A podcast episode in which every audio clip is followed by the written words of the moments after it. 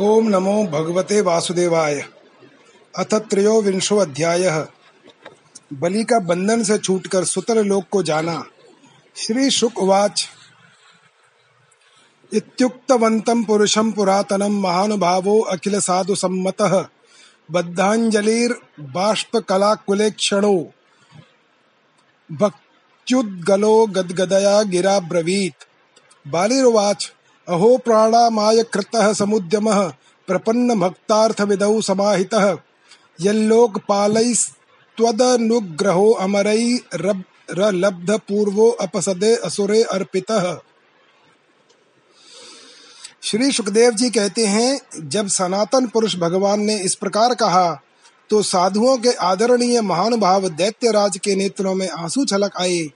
प्रेम के उद्रेक से उनका गला भर आया। वे हाथ जोड़कर गदगद वाणी से भगवान से कहने लगे, बलि ने कहा, प्रभो, मैंने तो आपको पूरा प्रणाम भी नहीं किया। केवल प्रणाम करने मात्र से की चेष्टा भर की। उसी से मुझे वह फल मिला के जो आपके चरणों के शरणागत भक्तों को प्राप्त होता है। बड़े बड़े लोकपाल और देवताओं पर आपने जो कृपा कभी नहीं की, वह मुझ जैसे नीच अचुर को सहज ही प्राप्त हो गई। श्री शुक उवाच इत्युक्त्वा हरिमानम्य ब्राह्मणं संभवं ततः, ब्रह्माणं संभवः ततः। विवेश सुतलं प्रीतो बलिर्मुक्तः सासुरैः। एवमिन्द्राय भगवान् प्रत्यायनीय त्रिविष्टपम्। पूरयित्वादितेः काममशासत् जगत्, लब्धप्रसादं निर्मुक्तं पौत्रं वंशधरं बलिम् निशाम्य भक्तिप्रवणः प्रह्लाद इदं ब्रवीत्। प्रह्लाद उवाच, नेमं विरिञ्चो लभते प्रसादं न शीर्ण शर्वः किमुता परे ते यन्नो असुराणामसि दुर्गपालो विश्वाभे वन्द्यैरपि वन्दिताङ्घ्रि। यत्पाद पद्म पद्मं करन्द निषेवणेन ब्रह्मादयः शरणदाश्नुवते विभूतिः। श्री सुखदेव जी कहते हैं, परीक्षित, यो कहते ही बलि वरुण के पासों से मुक्त हो गए, तब उन्होंने भगवान ब्रह्मा जी और शंकर जी को प्रणाम किया और इसके बाद बड़ी प्रसन्नता से असुरों के साथ सुतल लोक की यात्रा की। इस प्रकार भगवान ने बलि से स्वर्ग का राज्य लेकर इंद्र को दे दिया। अदिति की कामना पूर्ण की और स्वयं उपेंद्र बनकर वे सारे जगत का शासन करने लगे। जब प्रहलाद ने देखा कि मेरे वंशधर पौत्र राजा बलि बंधन से छूट गए हैं और उन्हें भगवान का कृपा प्रसाद प्राप्त हो गया है तो वे भक्ति भाव से भर गए। उस समय उन्होंने भगवान की इस प्रकार स्तुति की। प्रहलाद जी ने कहा प्रभो, यह कृपा प्रसाद तो कभी ब्रह्मा जी, लक्ष्मी जी और शंकर जी को भी नहीं प्राप्त हुआ। तब दूसरों की बात ही क्या है? अहो विश्व वंद्य ब्रह्मा आदि भी जिनके चरणों की वंदना करते रहते हैं, वही आप हम असुरों के दुर्गपाल किलेदार हो गए। शरणागत वत्सल प्रभो, ब्रह्मा आदि लोकपाल आपके चरण कमलों का मकरंद रस सेवन करने के कारण, सृष्टि रचना की शक्ति आदि अनेक विभूतियाँ प्राप्त करते हैं। हम लोग तो जन्म से ही खल और कुमार्गामी हैं। हम पर आपकी ऐसी अनुग्रह पूर्ण दृष्टि कैसे हो गई, जो आप हमारे द्वारपाल ही बन गए? कस्माद् वयं कुस्रतयः खलयोनयस्ते दाक्षिण्य दृष्टि पदवीं भवतः प्रणीताः। चित्रं तवे हितं हो अमित योग माया लीला विसृष्ट भुवनस्य विशार विशारदस्य। समदृशो विषमः स्वभावो भक्त प्रियो यदसि कल्प तरु स्वभावः श्री भगवान वाच वत्स प्रहलाद भद्रम ते प्रयाहि सुतलालयं, मोदमानः स्वपौत्रेण ज्ञातीनां सुखमावह नित्यं दृष्टासि माँ तत्र गदापाणिं दर्शन महाल महालाद दध्वस्त कर्म निबंधन आपने अपनी योग माया से खेल ही खेल में त्रिभुवन की रचना कर दी। आप सर्वज्ञ, सर्वात्मा और समदर्शी हैं। फिर भी आपकी लीलाएँ बड़ी विलक्षण जान पड़ती हैं। आपका स्वभाव कल्प वृक्ष के समान है, क्योंकि आप अपने भक्तियों से अत्यंत प्रेम करते हैं। इसी से कभी कभी उपासकों के प्रति पक्षपात और विमुखों के प्रति निर्दयता भी आप में देखी जाती है। श्री भगवान ने कहा, बेटा प्रहलाद, तुम्हारा कल्याण हो, अब तुम भी सुतल लोक में जाओ, वहाँ अपने पौत्र बलि के साथ आनंद पूर्वक रहो और जाति बंधुओं को सुखी करो। वहाँ तुम मुझे नित्य ही गदा हाथ में लिए खड़ा देखोगे, मेरे दर्शन के परमानंद में मग्न रहने के कारण तुम्हारे सारे कर्म बंधन नष्ट हो जाएँगे। श्री शुक उवाच आज्ञां भगवतो राजन प्रहादो बलिना सह बाणमित्यमलप्रज्ञो मूर्ध मूर्ध्या मूर्ध्याधाय मूर्धन्यार्धाय, कृताञ्जलिः, परिक्रम्यादि पुरुषं सर्वा सुरचमूपितः, चमूपतिः, प्रणतस्तदनुज्ञातः पविवेश अथा होशनसं राजन् हरिनारायणो अन्तिके। आसीन मृत्युजाम मध्ये सदसि ब्रह्मवादिनाम। ब्रह्मन संतनु शिष्यस्य कर्म छिद्रम वितन्वतः यत तत कर्मसु वैष्मयम ब्रह्म दृष्टम समम भवेत्। शुक्र उवाच। कुतस्तत्कर्म वैष्मयम यस्य कर्मेश्वरो भवान्। यज्ञेशो यज्ञपुरुषः सर्वभावेन पूजितः। मंत्र देश कालार हवस्तुतः सर्वं करोति निश्छिद्रं नाम संकीर्तनम तव। तथापि वदतो भूमन, करिष्याम्यनुशासनम। एतच्छ्रेय परम पुंसाम यत तवाज्ञानुपालनम। श्री सुखदेव जी कहते हैं, परीक्षित समस्त दैत्य सेना के स्वामी विशुद्ध बुद्धि प्रहलाद जी ने जो आज्ञा कहकर हाथ जोड़ भगवान का आदेश मस्तक पर चढ़ाया, फिर उन्होंने बलि के साथ आदि पुरुष भगवान की परिक्रमा की, उन्हें प्रणाम किया और उनसे अनुमति लेकर सुतल लोक की यात्रा की। परीक्षित, उस समय भगवान श्री हरि ने ब्रह्मवादी ऋतुजों की सभा में अपने पास ही बैठे हुए शुक्राचार्य जी से कहा, ब्रह्मन आपका शिष्य यज्ञ कर रहा था, उसमें जो त्रुटि रह गई है, उसे आप पूर्ण कर दीजिए, क्योंकि कर्म करने में जो कुछ भूल चूक हो जाती है, वह ब्राह्मणों की कृपा दृष्टि से सुधर जाती है। शुक्राचार्य जी ने कहा, भगवान, जिसने अपना समस्त कर्म समर्पित करके सब प्रकार के से यज्ञेश्वर, यज्ञ पुरुष आपकी पूजा की है, उसके कर्म में कोई त्रुटि, कोई विषमता कैसे रह सकती है? क्योंकि मंत्रों की अनुष्ठान पद्धति की देश, काल, पात्र और वस्तु की सारी भूलें आपके नाम संकीर्तन मात्र से सुधर जाती हैं। आपका नाम सारी त्रुटियों को पूर्ण कर देता है। तथापि अनंत, जब आप स्वयं कह रहे हैं, तब मैं आपकी आज्ञा का अवश्य पालन करूँगा। मनुष्य के लिए सबसे बड़ा कल्याण का साधन यही है कि वह आपकी आज्ञा का पालन करे। श्री शुकवाच अभिनंद्य हरे राज्ञा मुषना भगवानिति यज्ञच्छिद्रम यज्ञच्छिद्रम समाधत्त बलेर विप्रर शिबिह सह, एवं बलेर महिम राजन भिक्षित्वा वामनो हरिह ददौ भ्रात्रे महेन्द्राय त्रिदिवं यत परेर हृतम। प्रजापते पतिर्ब्रह्मा देवर्षि पितृभूमिपैः दक्ष भृगवांगिरो मुख्यैः कुमारेण भवेन च। कश्यपस्यादितेः प्रीत्ये सर्वभूत भवाय च। लोकानां लोकपालानां करोद वामनं पतिं वेदानां सर्वदेवानां धर्मस्य यशसः श्रियः। मङ्गलानां व्रतानां च कल्पं स्वर्ग स्वर्गापवर्गयोः। उपेन्द्रं कल्पयाञ्चक्रे पतिं सर्वविभूतये। तदा सर्वाणि भूतानि भ्रशं मुमुद्रे नृप। ततस्त्विन्द्रः पुरस्कृत्य देवयानेन वामनं। लोकपालैर्दिवं निन्ये ब्राह्मणा चानुमोदितः। प्राप्य त्रिभुवनं चेन्द्र उपेन्द्र भुज पालितः श्रिया परमया जुष्टो मुमुदे गत साध्वसः ब्रह्मा शर्वः कुमारश्च भृगवाद्या मुनयो नृप।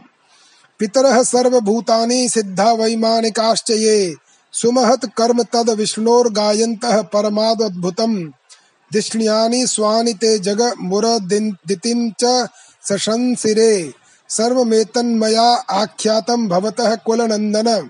उरुक्रमस्य चरितं श्रोतृणाम घमोचनम श्री सुखदेव जी कहते हैं भगवान शुक्राचार्य ने भगवान श्री हरि की है आज्ञा स्वीकार करके दूसरे ब्रह्मर्षियों के साथ बलि के यज्ञ में जो कमी रह गई थी उसे पूर्ण किया। परीक्षित, इस प्रकार वामन भगवान ने बलि से पृथ्वी की भिक्षा मांगकर अपने बड़े भाई इंद्र को स्वर्ग का राज्य दिया, जिससे उनके शत्रुओं ने छीन लिया था। इसके बाद प्रजापतियों के स्वामी ब्रह्मा जी ने देवर्षि पितर, मनु, दक्ष, भृगु, अंकिरा सन्नत कुमार और शंकर जी के साथ कश्यप एवं अदिति की प्रसन्नता के लिए तथा संपूर्ण प्राणियों के अभ्युदय के लिए समस्त लोक और लोकपालों के स्वामी के पद पर वामन भगवान का अभिषेक कर दिया। परीक्षित वेद समस्त देवता, धर्म, यश, लक्ष्मी, मंगल व्रत, स्वर्ग और अपवर्ग सबके रक्षक के रूप में सबके परम कल्याण के लिए सर्वशक्तिमान वामन भगवान को उन्होंने उपेंद्र का पद दिया। उस समय सभी प्राणियों को अत्यंत आनंद हुआ। इसके बाद ब्रह्मा जी की अनुमति से लोकपालों के साथ देवराज इंद्र ने बावन भगवान को सबसे आगे विमान पर बैठाया और अपने साथ स्वर्ग लेवा ले गए। इंद्र को एक तो त्रिभुवन का राज्य मिल गया और दूसरे वामन भगवान के कर कमलों की छत्र छाया। सर्वश्रेष्ठ ऐश्वर्य लक्ष्मी उनकी सेवा करने लगी।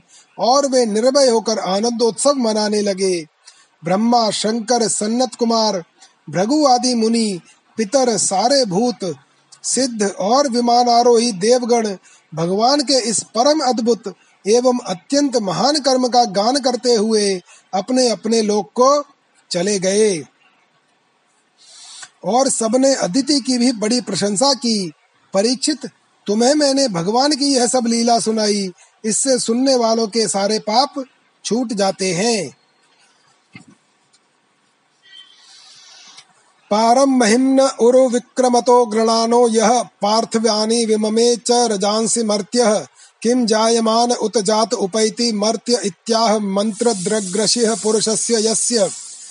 य इदं देवदेवस्य हरे रद्भुत कर्मणः अवतारानुचरितं शृण्वन् याति परां गतिम्।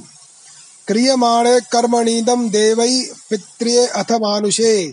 यत्र यत्रानुकीर्त्येत तत तेषाम सुकृतम विदुह भगवान की लीलाएँ अनंत हैं, उनकी महिमा अपार है। जो मनुष्य उसका पार पाना चाहता है, वह मानो पृथ्वी के परमाणुओं को गिन डालना चाहता है। भगवान के संबंध में मंत्र दृष्टा महर्षि वशिष्ठ ने वेदों में कहा है कि ऐसा पुरुष न कभी हुआ है और न कभी होगा जो भगवान की महिमा का पार पार सके। देवताओं के आराध्य देव, अद्भुत लीलाधारी वामन भगवान के अवतार चरित्र का जो श्रवण करता है, उसे परम गति की प्राप्ति होती है।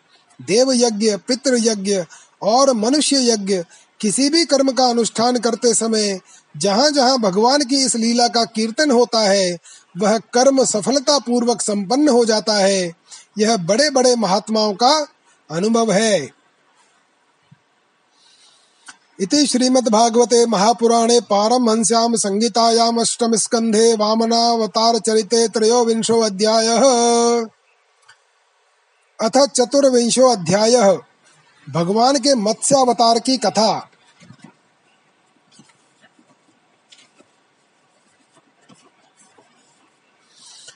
राजोवाच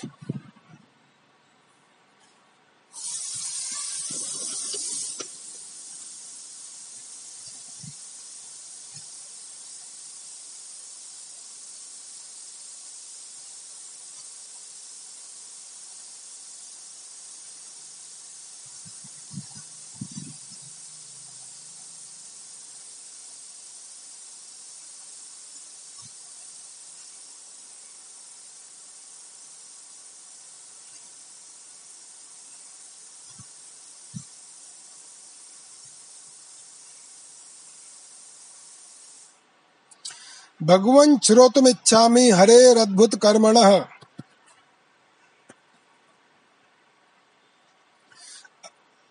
अवतार कथा माद्याम माया मत्स्य विडम्बनम, यदर्थ मद दाद रूपम मात्स्यम लोक जुगुप्सितम।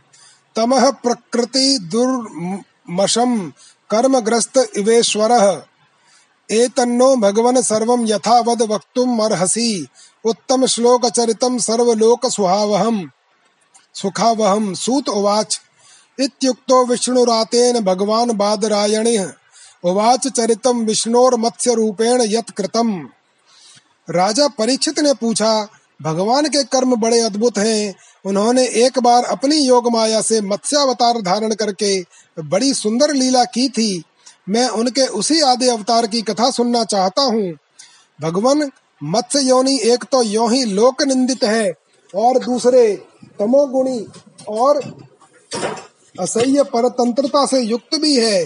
सर्वशक्तिमान होने पर भी भगवान ने कर्म बंधन में बंधे हुए जीव की तरह यह मत्स्य रूप का धार, रूप क्यों धारण किया?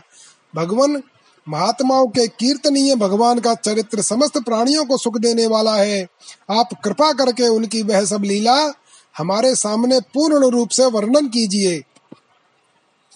सूत जी कहते हैं शौनक आदि ऋषियों, जब राजा परीक्षित ने भगवान श्री सुखदेव जी से यह प्रश्न किया, तब उन्होंने विष्णु भगवान का वह चरित्र, जो उन्होंने मत्स्यावतार धारण करके किया था, वर्णन किया। श्री शुक उवाच। गो विप्र सुर साधूनाम छंद सामपि चेश्वर रक्षा मिंचस्तन नूर्धत्ते धर्मस्यार्थस्य चैव हि। उच्चावचेषु भूतेषु चरण वायुरिवेश्वर नोच्चावचत्वं भजते निर्गुणत्वाद्धियो गुणैः। आसीदतीतकल्पान्ते ब्रह्मो नैमित्तको समुद्रोपलुप्तास्तत्र योका भूरादयो नृप।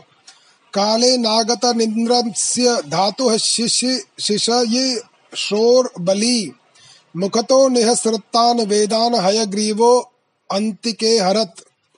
ज्ञात्वा तद दानवेन्द्रस्य हयग्रीवस्य चेष्टितम्। दधार शफरी रूपम भगवान हरिश्वर श्री सुखदेव जी कहते हैं, परीक्षित, यो तो भगवान सबके एकमात्र प्रभु हैं, फिर भी वे गौ, ब्राह्मण, देवता, साधु, वेद, धर्म और अर्थ की रक्षा के लिए शरीर धारण करते हैं। वे सर्वशक्तिमान प्रभु, वायु की तरह ऊँचे ऊँचे, छोटे बड़े सभी प्राणियों में अंतर्यामी रूप से लीला करते रहते हैं, परंतु उन उन प्राणियों के बुद्धिगत गुणों से वे छोटे बड़े या ऊँचे नीचे नहीं हो जाते, क्योंकि वे वास्तव में समस्त प्राकृत गुणों से रहित निर्गुण हैं। परीक्षित पिछले कल्प के अंत में ब्रह्मा जी के सो जाने के कारण ब्राह्म नामक नामक नैमित्तिक प्रलय हुआ था। उस समय भूलोर, भूरलोक आदि सारे लोग समुद्र में डूब गए थे। प्रलय काल आ जाने के कारण ब्रह्मा जी को नींद आ रही थी। वे सोना चाहते थे। उसी समय वेद उनके मुख से निकल पड़े और उनके पास ही रहने वाले हय गरीब नामक बलि दैत्य ने उन्हें योग बल से चुरा लिया। सर्वशक्तिमान भगवान श्री हरि ने दानवराज हय गरीब की यह चेष्टा जान ली। इसलिए उन्होंने मत्स्यावतार ग्रहण किया। तत्र राजर्षिः कश्चिन्नाम्ना सत्यव्रतो महान् नारायण परो अतप्यत, तपः स सलिलाशनः। यो असावस्मिन् महाकल्पे तनयः स विवस्वतः। श्राद्धदेव इति ख्यातो मनुत्वे हरिणार्पितः। एकदा कृतमालायां कुर्वतो जलतर्पणम्। तस्याञ्जल्युद्दके कचित् काभ्यपद्यत सत्यव्रतो अंजलि गताम सह तोयेन भारत उत्सर्ज नदी तोये शफरीम द्रविडेश्वर। तमाह सात्विक ऋणम महाकारुणिकम नृपम, यादोभ्यो ज्ञाति घातिभ्यो दीनाम माम दीन वत्सल कथम विसृजसे राजन, भीतामस्मिन् सरिंजले सरिज्जले। परीक्षित उस समय सत्यव्रत नाम के एक बड़े उदार एवं भगवत परायण राजर्षि केवल जल पीकर तपस्या कर रहे थे, वही सत्यव्रत वर्तमान महाकल्प में विवस्वान सूर्य के पुत्र श्राद्ध देव के नाम से विख्यात हुए और उन्हें भगवान ने वही वस्तत मनु बना दिया। एक दिन वे राजर्षि कृतमाला नदी में जल से तर्पण कर रहे थे। उसी समय उनकी अंजलि जल में एक छोटी सी मछली आ गई। परीक्षित द्रविड़ देश के राजा सत्यव्रत ने अपनी अंजलि में आई हुई मछली को जल के साथ ही फिर से नदी में डाल दिया। उस मछली ने बड़ी करुणा के साथ परम दयालु राजा सत्यव्रत से कहा, राजन, आप बड़े दीन दयालु हैं। आप जानते ही हैं कि जल में रहने वाले जंतु अपनी जाति वालों को भी खा जाते हैं। मैं उनके भय से अत्यंत व्याकुल हो रही हूँ। आप मुझे फिर इस नदी के जल में क्यों छोड़ रहे हैं?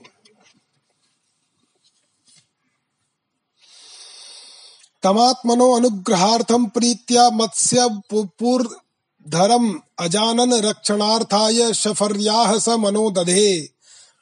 तस्यादीनतरं वाक्य, वाक्यमाश्रुत्य स महीपतिः कलशाप्सु निधायैनां दयालुर्निन्य आश्रमम्। सा तु तत्रैकरात्रेण वर्धमाना कमण्डलौ। अलब्धा आत्मावकाशं वा इदमाह महीपतिम्। नाहं कमण्डलावस्मिन् कृच्छ्रं वस्तुमिहोत्सहे। कल्पयौकः सुविपुलं यत्राहं निवसे सुखम।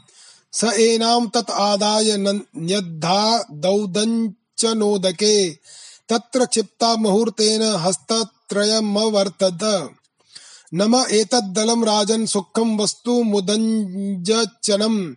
प्रथु देहि पदं मह्यं यत त्वाहं शरणं गता। तत आदाय सा राज्ञा क्षिप्ता राजन सरोवरे।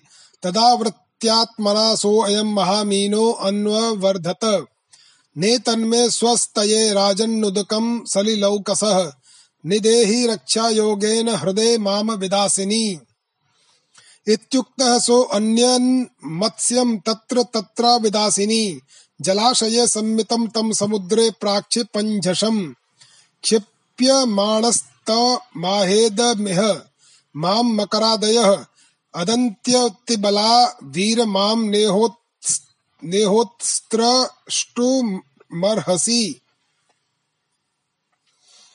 राजा सत्यव्रत को इस बात का पता नहीं था कि स्वयं भगवान मुझ पर प्रसन्न होकर कृपा करने के लिए मछली के रूप में पधारे हैं। इसलिए उन्होंने उस मछली की रक्षा का मन ही मन संकल्प किया। राजा सत्यव्रत ने उस मछली की अत्यंत दीनता से भरी बात सुनकर, अपनी दया से उसे अपने पात्र के जल में रख लिया और अपने आश्रम पर ले आए। आश्रम पर लाने के बाद एक रात में ही वह मछली उस कमंडलू में इतनी बढ़ गई कि उसमें उसके लिए स्थान ही रह रहा। अब उस समय मछली ने राजा से कहा, अब तो इस कमंडलू में मैं कष्ट पूर्वक भी नहीं रह सकती। अतः मेरे लिए कोई बड़ा सा स्थान नियत कर दे, जहाँ मैं सुख पूर्वक रह सकूँ। राजा सत्यव्रत ने मछली को कमंडलू से निकालकर एक बहुत बड़े पानी के मटके में रख दिया, पर वहाँ डालने पर वह मछली दो ही घड़ी में तीन हाथ बढ़ गई। फिर उसने राजा सत्यव्रत से कहा, राजन, अब यह मटका भी मेरे लिए पर्याप्त नहीं है।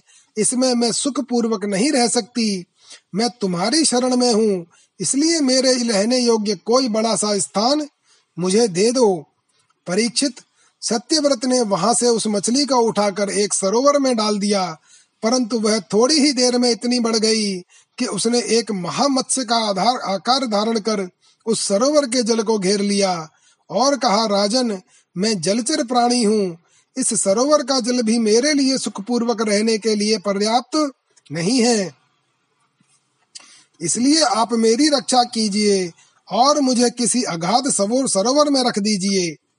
मत्स्य भगवान के इस प्रकार कहने पर वे एक एक करके उन्हें कई अटूट जल वाले सरोवरों में ले गए, परंतु जितना बड़ा सरोवर होता, उतने ही बड़े ही वे बन जाते। अंत में उन्होंने उन लीला मत्स्य को समुद्र में छोड़ दिया। समुद्र में डालते समय मत्स्य भगवान ने सत्यव्रत से कहा, वीर, समुद्र में बड़े बड़े मली मगर आदि रहते हैं, वे मुझे खा जाएँगे, इसलिए आप मुझे समुद्र के जल में मत छोड़िए। एवं विमोहितस्तेन वदता वल्गु भारतीं तमाह को भवान स्मान मत्स्य रूपेण मोहयन। नैव वीर्यो जलचरो दृष्टो अस्माभिः श्रुतो अपि च। यो भवान योजन शतमैवा मर्रा मौवाभिव्यानशे सरः। नूनं त्वं भगवान् साक्षाद्धिर् नारायणो अव्ययः अनुग्रहाय भूतानां धत्से रूपं जलौकसाम् नमस्ते पुरुषश्रेष्ठ स्थित्युत्पत्त्यप्ययेश्वर। भक्तानां नः प्रपन्नानां मुख्यो यात्मगतिर्विभो। सर्वे लीलावतारास्ते भूतानां भूतिहेतवः। ज्ञातुमिच्छाम्यदो रूपं तदर्थं भवता धृतम्। ते न ते अरविन्दाक्ष पदोपसर्पणम् मृषा भवेत् सर्वसुहृत् प्रियात्मनः। यथेतरेषां पृथगात्मनां सता मदीदृशो यद वपुरद्भृतं हि नः। मत्स्य भगवान की यह मधुर वाणी सुनकर राजा सत्यव्रत मोह मुद्ध हो गए। उन्होंने कहा, मत्स्य का रूप धारण करके मुझे मोहित करने वाले आप कौन हैं? आपने एक ही दिन में चार सौ कोस के विस्तार का सरोवर घेर लिया। आज तक ऐसी शक्ति रखने वाला जलचर जीव न तो मैंने कभी देखा था और न सुना ही था। अवश्य ही आप साक्षात सर्वशक्तिमान, सर्वांतरयामी अविनाशी श्री हरि हैं। जीवों पर अनुग्रह करने के लिए ही आपने जलचर का रूप धारण किया है। पुरुषोत्तम, आप जगत की उत्पत्ति, स्थिति और प्रलय के स्वामी हैं। आपको मैं नमस्कार करता हूँ। प्रभो हम शरणागत भक्तों के लिए आप ही आत्मा और आश्रय हैं। यद्यपि आपके सभी लीलावतार प्राणियों के अभ्युदय के लिए ही होते हैं। तथापि मैं यह जानना चाहता हूँ कि आपने यह रूप किस उद्देश्य से ग्रहण किया है।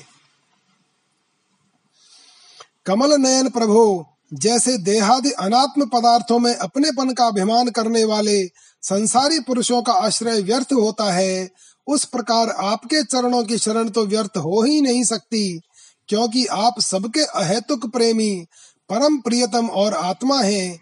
आपने इस समय जो रूप धारण करके हमें दर्शन दिया है, यह बड़ा ही अद्भुत है। श्री शुकवाच इति ब्रुवाणम नृपतिम जगतपति सत्यव्रतम मत्स्य वपुर्युगक्षये विहर्तु काम प्रलयाण वे अब्रवीत चिकीर्षुरेकान्तजनप्रियप्रियम् श्रीभगवान् उवाच। सप्तमे अद्यतनादूर्ध्वमहन्येतदरिन्दम् निमङ्क्षयत्यप्ययाम्बोधौ त्रैलोक्यं भूभुर्वादिकम्। त्रिलोक्यां लीयमानायां संवर्तां भसि वै तदा। उपस्थास्यति नौ काचिद् विशाला त्वां मयेरिता।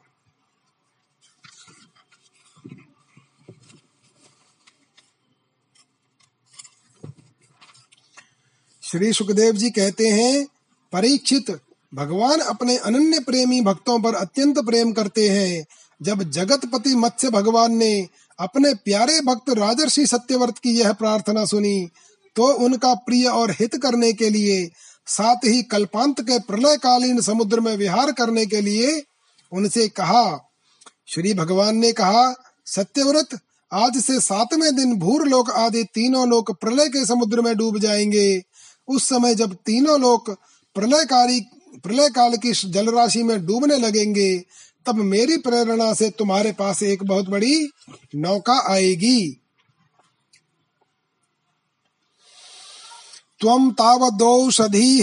सर्वा बीजान्युच्चावचानि च सप्तर्षिभिः परिवृत्तः सर्वसत्त्वोपबृंहितः आरुह्य बृहतीं नावं विचरिष्यस्य विक्लिवः। एकार्णवे निरालोके ऋषीणामेव वर्चसा। दो धूयमानाम ताम नावम समीरेण बलीयसा। उपस्थित तस्य मे श्रृंगे निबद्धि निबध्नीह महानहिना। अहम त्वामृषिभिः साकं सहनाव मुदन्वित मिदन्वती विकर्षण विचरिष्यामि यावद् ब्राह्मी निशा प्रभो मदीयं महिमानं च परं ब्रह्मेति शब्दितं। वेतस्यनुग्रहीतं मे संप्रश्नैः विवर्तं हृदि। उस समय तुम समस्त प्राणियों के सूक्ष्म शरीरों को लेकर सप्तर्षियों के साथ उस नौका पर चढ़ जाना और समस्त धान्य तथा छोटे बड़े अन्य प्रकार के बीजों को साथ रख लेना, उस समय सब और एकमात्र महासागर लहराता होगा, प्रकाश नहीं होगा केवल ऋषियों की दिव्य ज्योति के सहारे ही, बिना किसी प्रकार की विकलता के, तुम उस बड़ी नाव पर चढ़कर चारों ओर विचरण करना। जब प्रचंड आंधी चलने के कारण नाव डगमगाने लगेगी, तब मैं इसी रूप में वहाँ आ जाऊँगा और तुम लोग वासुकी नाग के द्वारा उस नाव को मेरे सींग में बाँध देना। सत्यव्रत, इसके बाद जब तक ब्रह्मा जी की रात रहेगी तब तक मैं ऋषियों के साथ तुम्हें उस नाव में बैठा कर उसे खींचता हुआ समुद्र में विचरण करूँगा। उस समय तुम जब, जब तुम प्रश्न करोगे तब मैं तुम्हें उपदेश दूँगा। मेरे अनुग्रह से मेरी वास्तविक महिमा जिसका नाम पर ब्रह्म है तुम्हारे हृदय में प्रकट हो जाएगी और तुम उसे ठीक ठीक जान लोगे। इत्थमादिश्य राजानम हरिरंतरधीयत सो अन्वैक्षत तम कालम यम हृषिकेश आदिशत। आस्तीर्य दर्भान प्राक कूलान राजर्षि प्राग गुड मुख निशसाद हरेह पादो चिंतयन मत्स्य रूपिण ततः समुद्र उद्वेल सर्वतः प्लावयन महीम। वर्धमानो महामेघैः वर्षद्भिः समदृश्यत ध्यायन भगवदादेशं दद्रशे नावमागताम् तामारुरोह विप्रेन्द्रै राधायोषधिवीरुदः। तमुचुर्मुनयः प्रीता राजन ध्यायस्व केशवम्। स वै नः सङ्कटादस्मादविता श्रम विधास्यति। सो अनुध्यातस्ततो राज्ञा प्रादुरासीन्महार्णवे एकशृङ्गधरो मत्स्यो हेमो नियुतयोजनः। निबध्य नावं तच्छृङ्गे यथोक्तो हरिणा पुरा। व्रत्रेणाहिना तुष्टस्तुष्टाव मधुसूदनम् भगवान राजा सत्यव्रत को यह आदेश देकर अंतर्धान हो गए। अतः अब राजा सत्यव्रत उसी समय की प्रतीक्षा करने लगे, जिसके लिए भगवान ने आज्ञा दी थी। कुशों का अग्रभाग पूर्व की ओर करके राजर्षि सत्यव्रत उन पर पूर्वोत्तर मुख से बैठ गए और मत्स्य रूप भगवान के चरणों का चिंतन करने लगे। इतने में ही भगवान का बताया हुआ वह समय आ पहुँचा। राजा ने देखा कि समुद्र अपनी मर्यादा छोड़कर बढ़ रहा है। प्रलय काल के भयंकर मेघ वर्षा करने लगे। देखते ही देखते सारी पृथ्वी डूबने लगी। तब राजा ने भगवान की आज्ञा का स्मरण किया और देखा कि नाव भी आ गई है। तब वे धान्य तथा अन्य बीजों को लेकर सप्तर्षियों के साथ उस पर सवार हो गए। सप्तर्षियों ने बड़े प्रेम से राजा सत्यव्रत से कहा, राजन, तुम भगवान का ध्यान करो, वे ही हमें इस संकट से बचाएँगे और हमारा कल्याण करेंगे। उनकी आज्ञा से राजा ने भगवान का ध्यान किया। उसी समय उस महान समुद्र में मत्स्य के रूप में भगवान प्रकट हुए। भगवान का शरीर सोने के समान दैदीप्यमान था और शरीर का विस्तार था चार लाख कोस। उनके शरीर में एक बड़ा भारी सींग भी था। भगवान ने पहले जैसी आज्ञा दी थी, उसके अनुसार वह नौका वासुकी नाग के द्वारा भगवान के सींग में बाँध दी गई और राजा सत्यव्रत ने प्रसन्न होकर भगवान की स्तुति की। राजोवाच अनाद्य विद्योपहतात्म संविदस्तन्मूल संसार परिश्रमातुराः यद्रच्छेयो होपस्रता यमाप्नुयु विमुक्तिदो न परमो गुरुर्भवान। जनो अबुदो अयम निज कर्म बंधन सुखेच्छया कर्म समीहते असुखम। यत सेवया ताम विदुनोत्य सन्मतिम। ग्रंथिम स भिन्द्याद्धृदयम स नो गुरुः। यत सेवयाग्नेरिव रुद्ररोदनम पुमान विजयान्मलमात्मनस्तमः भजेत वर्णम निजमेश सो अव्ययो। भूयात स ईश परमो गुरोर्गुरुः। न यत् प्रसादायुत भागलेश मन्ये च देवा गुरवो जनाः स्वयं। कर्तुं समेताः प्रभवन्ति पुंसस्तमीश्वरं त्वां शरणं प्रपद्ये। अचक्षुरन्धस्य यथाग्रणीः कृतस्तथा जनस्या विदुषो अबुधो गुरुः। त्वमर्कद्रक सर्वदृशां समीक्षणो, व्रतो गुरुर्नः स्वगतिम बुभुत्सताम। राजा सत्यव्रत ने कहा, प्रभो, संसार के जीवों का आत्मज्ञान अनादि अविद्या से ढक गया है। इसी कारण वे संसार के अनेक अनेक क्लेशों से के भार से पीड़ित हो रहे हैं। जब अनायास ही आपके अनुग्रह से वे आपकी शरण में पहुँच जाते हैं, तब आपको प्राप्त कर लेते हैं। इसलिए हमें बंधन से छुड़ाकर वास्तविक मुक्ति देने वाले परम गुरु आप ही हैं। यह जीव अज्ञानी है। अपने ही कर्मों से बंधा हुआ है। वह सुख की इच्छा से दुखप्रद कर्मों का अनुष्ठान करता है।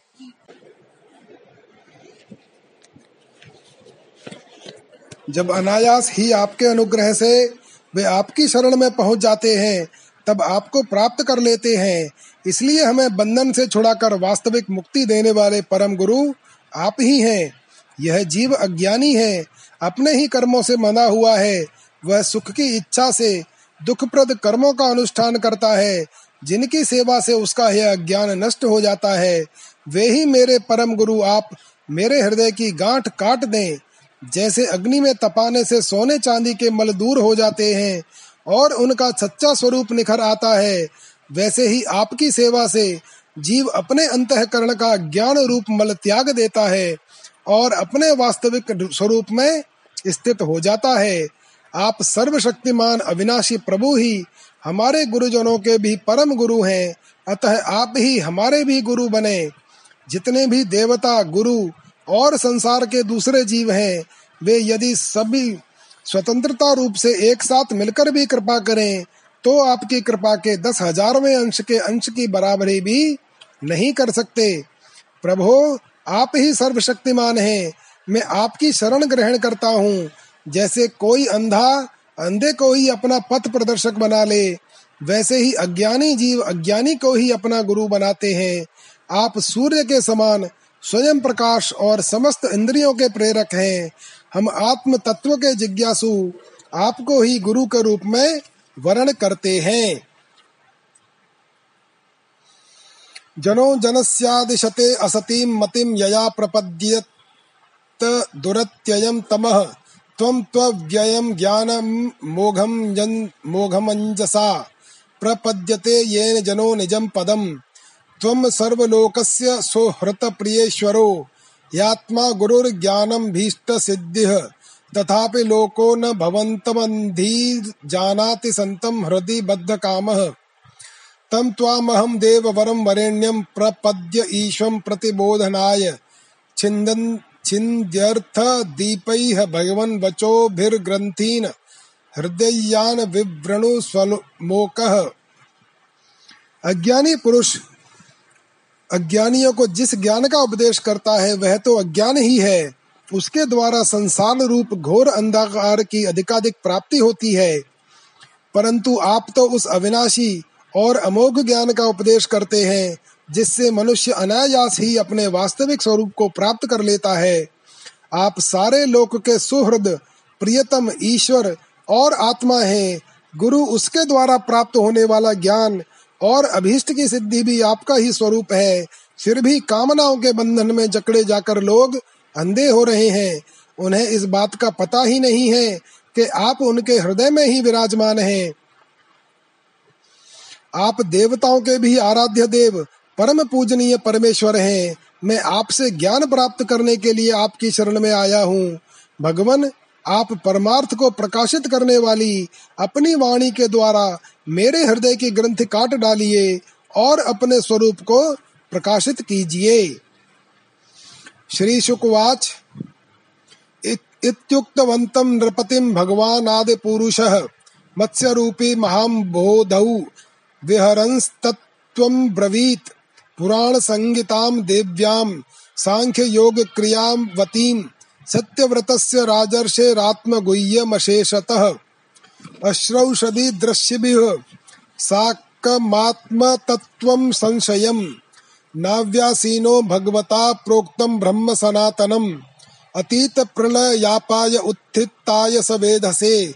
हत्वा सुरम हयग्रीवं वेदान प्रत्याहरद्धरिः श्री सुखदेव जी कहते हैं, परीक्षित, जब राजा सत्यव्रत ने इस प्रकार प्रार्थना की, तब मत्स्य रूपधारी पुरुषोत्तम भगवान ने प्रलय के समुद्र में विहार करते हुए उन्हें आत्म तत्व का उपदेश किया। भगवान ने राजर्षि सत्यव्रत को अपने स्वरूप के संपूर्ण रहस्य का वर्णन करते हुए ज्ञान, भक्ति और कर्म योग से परिपूर्ण दिव्य पुराण का उपदेश किया, जिसको मत्स्य पुराण कहते हैं। सत्यव्रत ने ऋषियों के साथ नाव में बैठे हुए ही संदेह रहित होकर भगवान के द्वारा उपदिष्ट सनातन ब्रह्म स्वरूप आत्म तत्व का श्रवण किया। इसके बाद जब पिछले प्रलय का अंत हो गया और ब्रह्मा जी की नींद टूटी, तब भगवान ने हय गरीब असुर को मारकर उससे वेद छीन लिए और ब्रह्मा जी को दे दिए।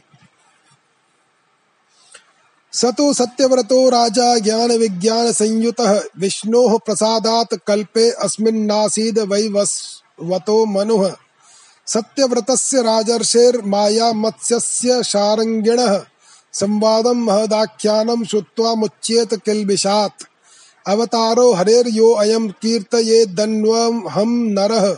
संकल्पास्तस्य सिद्ध्यन्ति स याति परमां गतिम्।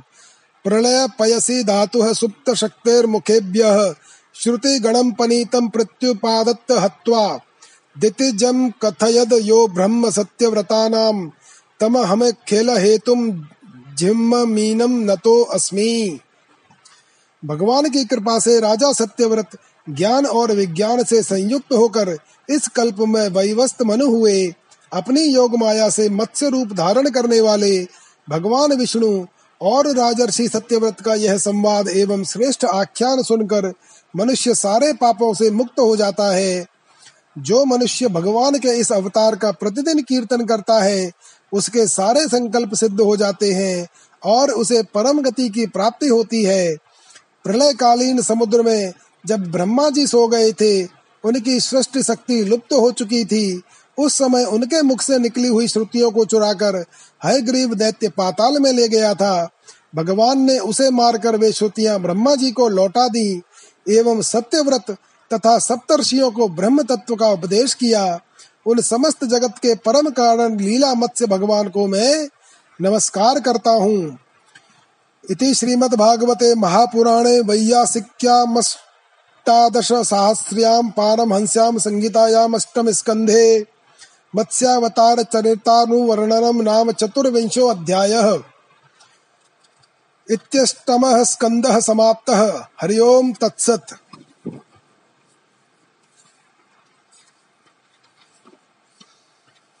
श्रीगोविन्ददामोदरस्तोत्रम्। करारविन्दे निपदारविन्दम् मुखारविन्दे विनेशयन्तम् वटस्य पत्रस्य पुटेशयानम् बालम् मुकुन्दम् मनसा स्मरामि। श्रीकृष्ण गोविन्द हरे मुरारे, हे नाथ नारायण वासुदेवा। जिह्वे पिबस्वामृतमेतदेव गोविन्द दामोदर माधवेति। विक्रेतु कामाखिल गोपकन्या, मुरारे पादार्पितचेत्रवृत्तिः दध्यादिकम् मोहवशादवोचद गोविन्द दामोदर माधवेति। ग्रहे ग्रहे गोपवधू कदम्बाः सर्वे मिलित्वा समवाप्य योगम्। पुण्यानि नामानि पठन्ति नित्यम्, गोविन्द दामोदर माधवेति। सुखं शयानानिलये निजे अपि, नामानि विष्णोः प्रवदन्ति मर्त्याः। ते निश्चितं तन्मयतां व्रजन्ति। गोविन्द दामोदर माधवेति। जिह्वे सदैवं भज सुन्दराणि। नामानि कृष्णस्य मनोहराणि।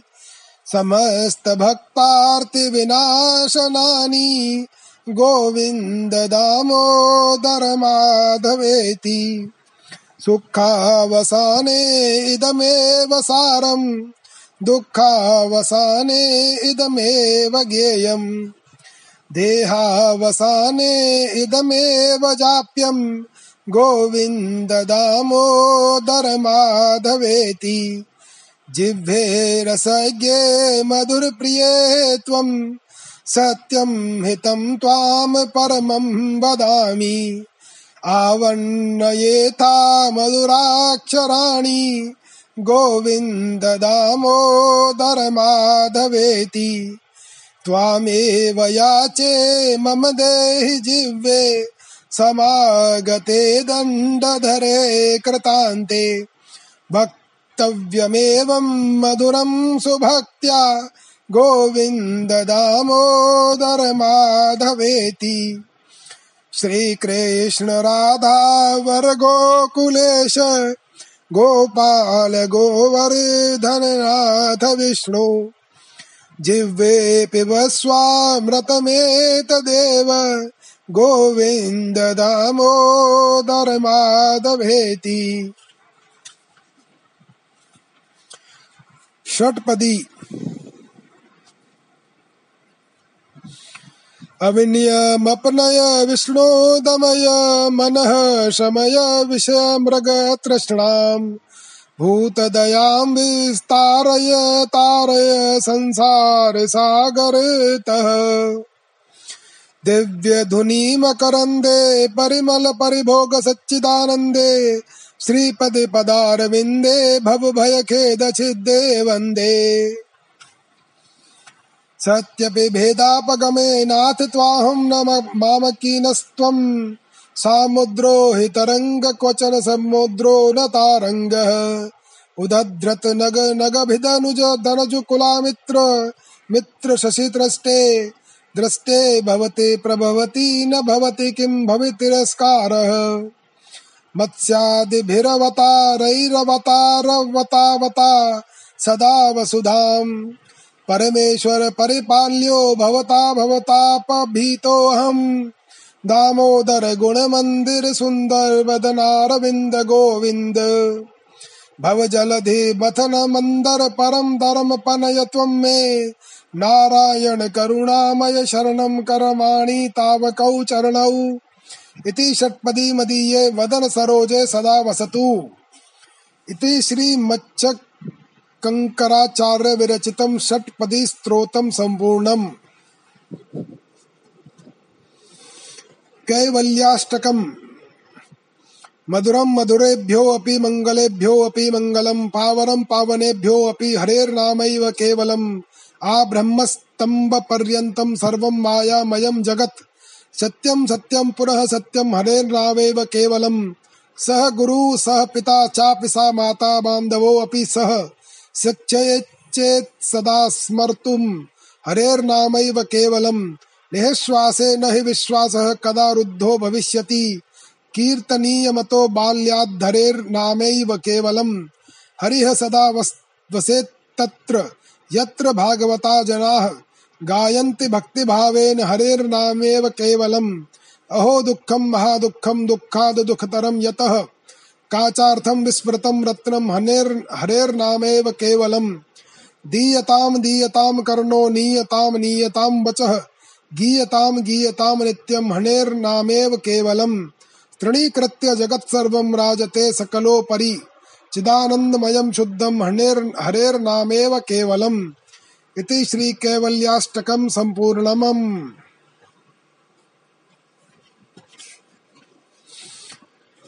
श्रीमद् भागवत जी की आरती। आरती अति पर अति पावन पुराण की, धर्म, भक्ति, विज्ञान, खाने की। महापुराण भागवत निर्मल सुख मुख विगलित निगम, कल्प, फल, परमानंद, सुधारसमय, कल, लीला, रति, रस रस, निधान की। आरती अति पावन पुराण की, धर्म, भक्ति, विज्ञान, खाने की। कलिमल मथनी त्रिपताप निवारिणी, जन्म मृत्युमय भव भय हारिणी सेवत सतत सकल सुख कारिणी सुम औषधि हर चरित गान की आरती अति पावन पुराण की धर्म भक्ति विज्ञान खान की विषय विलास विमोह विनाशिनी, विमल विराग विवेक विकाशिनी। भगवत तत्व रहस्य प्रकाशिनी, परम ज्योति परमात्म ज्ञान की, आरती अति पावन पुराण की, धर्म भक्ति विज्ञान खान की। परम हंस मुन मन उल्लासिनी, रसिक हृदय रस रास विलासिनी, भोक्ति मोक्ति रत प्रेम सुदासिनी, कथा किंचन प्रिय सुजान की। आरती अति पावन पुराण की, धर्म भक्ति विज्ञान खान की। ओम नमो भगवते वासुदेवाय। इति प्रथम खंड समाप्त।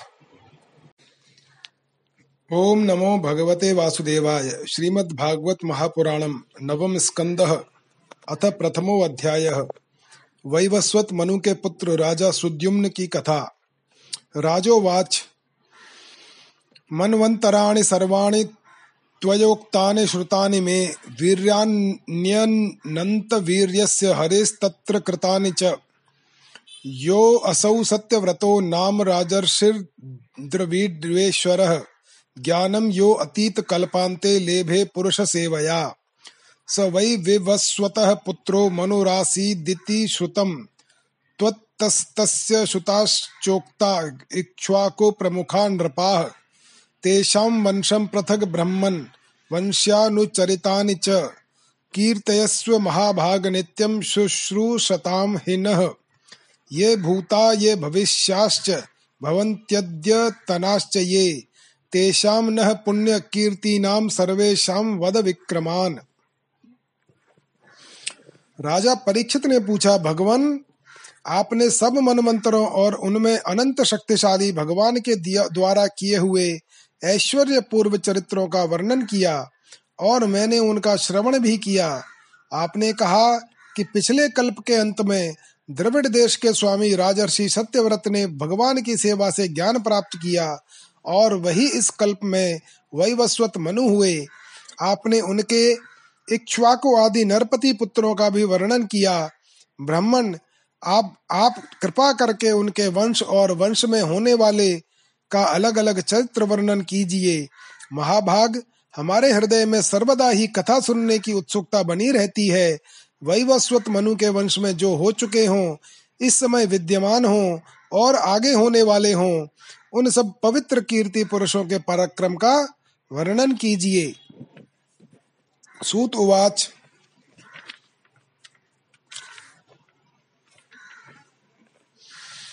एवं परीक्षिता राज्ञा सदसे ब्रह्मवादिनां पृष्ठः प्रोवाच भगवाञ्चुकः परमधर्मवित्। श्रीशुक उवाच श्रूयतां मानवो वंशः प्रायुर्, प्राचुर्येण परन्तप, न शक्यते विस्तरतो वक्तुं परावरेषां भूतार, भूतानामात्मा यः पुरुषः परः। स एवासीदिदं विश्वं कल्पान्ते अन्यन्न किंचन।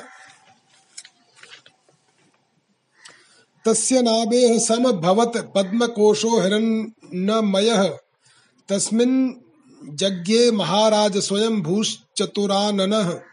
मरीचिर्मनस्तस्य जज्ञे तस्यापि कश्यपः। दाक्षायण्यां ततो अदित्यां विवस्वान् भवत सुतः। ततो मनुः श्राद्धदेवः संज्ञायामास भारत। श्रद्धायां जनयामास दशपुत्रान् स आत्मवान्। इक्ष्वाकु नृगशर्यातिदिष्टधृष्टकरुषकान् नरिष्यन्तं प्रशध्रम् च नबगम च कविम विभुह सूत जी कहते हैं, शौनकादि ऋषियों ब्रह्मवादी ऋषियों की सभा में राजा परीक्षित ने जब यह प्रश्न किया, तब धर्म के परम मर्मज्ञ भगवान श्री सुखदेव जी ने कहा, श्री सुखदेव जी ने कहा, परीक्षित, तुम मनुवंश का वर्णन संक्षेप से सुनो। विस्तार से तो सैकड़ों वर्ष में भी उसका वर्णन नहीं किया जा सकता। जो परम पुरुष परमात्मा, छोटे बड़े सभी प्राणियों के आत्मा हैं, प्रलय के समान समय केवल वही थे। यह विश्व तथा और कुछ भी नहीं था। महाराज, उनकी नाभि से एक सुवर्ण में कमल कोश प्रकट हुआ। उसी में चतुर्मुख ब्रह्मा जी का आविर्भाव हुआ। ब्रह्मा जी के मन से मरीचि और मरीचि के पुत्र कश्यप हुए। उनकी धर्म पत्नी दक्षिणंदिनी अदिति से विव्यस्वान सूर्य का जन्म हुआ। विव्यस्वान की संज्ञा नामक पत्नी से श्राद्ध देव मनु का जन्म हुआ। परीक्षित परम मनस्वी राजा श्राद्ध देव ने अपनी पत्नी श्रद्धा के गर्भ से दस पुत्र उत्पन्न किए। उनके नाम थे इक्ष्वाकु, नृग, शर्याति, दिष्ट, धृष्ट, करुष, नरिष्यंत, प्रशद्र, नभग और कवि। अप्रजस्य मनोह पूर्वं वशिष्ठो भगवान किल मित्रा वरुण योरिष्टम प्रजार्थम करोत प्रभु, तत्र श्रद्धा मनोह पत्नी होतारम समयाचत। मुपागम्य प्रणिपत्य पयोव्रता प्रेषितो होता ध्यायंस्तत सुसमाहितः। हविषि व्यचरत तेन वषटकारम गृणद्विजम्। होतुस्तद्व्यभिचारेण कन्येला नाम साभवत ताम विलोक्य मनुः प्राह नाते हृष्टमना गुरुम् भगवन् किमिदं जातं कर्म वो ब्रह्मवादिनां विपर्ययमहो कष्टं मैवं स्याद् ब्रह्म विक्रिया यूयं मन्त्रविदो युक्तास्तपसा दग्ध किल्बिषाः कुतः संकल्प वैष्म्यमनरतं विबुधेष्विवव वैवस्वत मनु पहले संतानहीन थे। उस समय सर्व समर्थ भगवान वशिष्ठ ने उन्हें संतान प्राप्ति कराने के लिए मित्रा वरुण का यज्ञ कराया था। यज्ञ के आरंभ में केवल दूध पीकर रहने वाली वैवस्वत मनु की धर्म पत्नी श्रद्धा ने अपने होता के पास जाकर प्रणाम पूर्वक याचना की कि मुझे कन्या ही प्राप्त हो। तब अर्धयु की प्रेरणा से होता बने हुए ब्राह्मण ने श्रद्धा के कथन का स्मरण करके एकाग्र चित्त से वशटकार का उच्चारण करते हुए यज्ञ कुंड में आहुति दी। जब होता ने इस प्रकार विपरीत कर्म किया, तब यज्ञ के फलस्वरूप पुत्र के स्थान पर इला नाम की कन्या हुई। उसे देखकर श्राद्ध देव मनु का मन कुछ विशेष प्रसन्न नहीं हुआ। उन्होंने अपने गुरु वशिष्ठ जी से कहा, भगवान, आप लोग तो ब्रह्मवादी हैं। आपका कर्म इस प्रकार विपरीत फल देने वाला कैसे हो गया? अरे, यह तो बड़े दुख की बात है। वैदिक कर्म का ऐसा विपरीत फल तो कभी नहीं होना चाहिए। आप लोगों का मंत्र ज्ञान तो पूर्ण है ही। इसके अतिरिक्त आप लोग जितेंद्रिय भी हैं तथा तपस्या के कारण निष्पाप हो चुके हैं। देवताओं में असत्य की प्राप्ति के समान आपके संकल्प का यह उल्टा फल कैसे हुआ?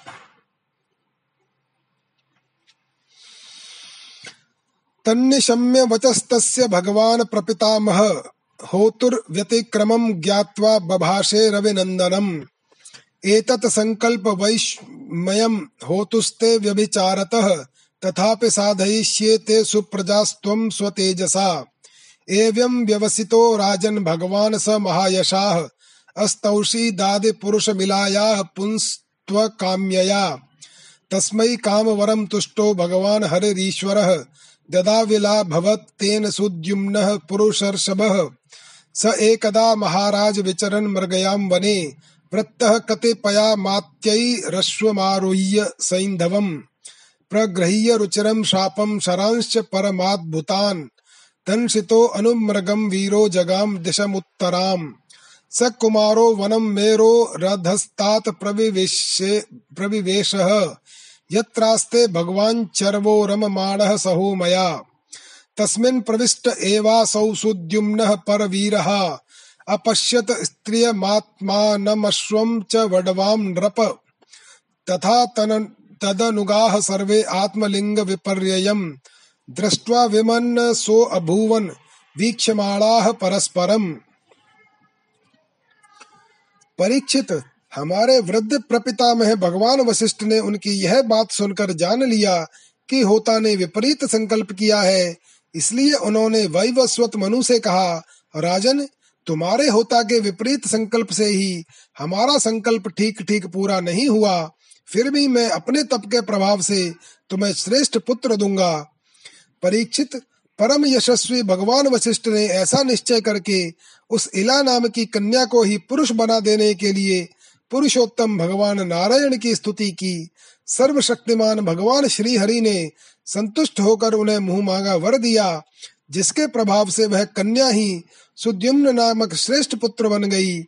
महाराज, एक बार राजा सुद्युम्न शिकार खेलने के लिए सिंधु देश के घोड़े पर सवार होकर कुछ मंत्रियों के साथ वन में गए। वीर सुद्युम्न कवच पहनकर और हाथ में सुंदर धनुष एवं अत्यंत अद्भुत बाण लेकर हरिणों का पीछा करते हुए उत्तर दिशा में बहुत आगे बढ़ गए। अंत में सुद्युम्न मेरु पर्वत की तलहटी के एक वन में चले गए। उस वन में भगवान शंकर पार्वती जी के साथ विहार करते रहते हैं।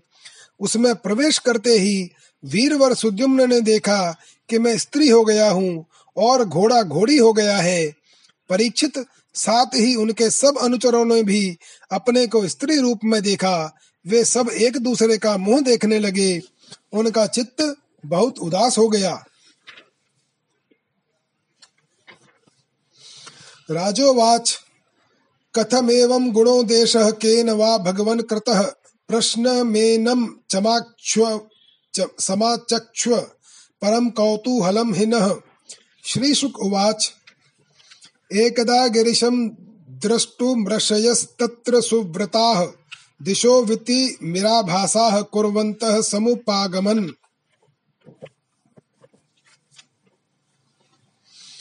तान् विलोक्याम्बिका देवी विवासा व्रीडिता भृशम् भर्तुरङ्कात् समुत्थाय नीविशि नीविमाश्वत्थ पर्यधात्। ऋषयो अपि तयोर्वीक्ष्य प्रसङ्गं रममाणयोः निवृत्ताः प्रययुस्तस्मान्नर नारायणाश्रमम् तदिदं भगवानाः प्रियायाः प्रियकाम्यया।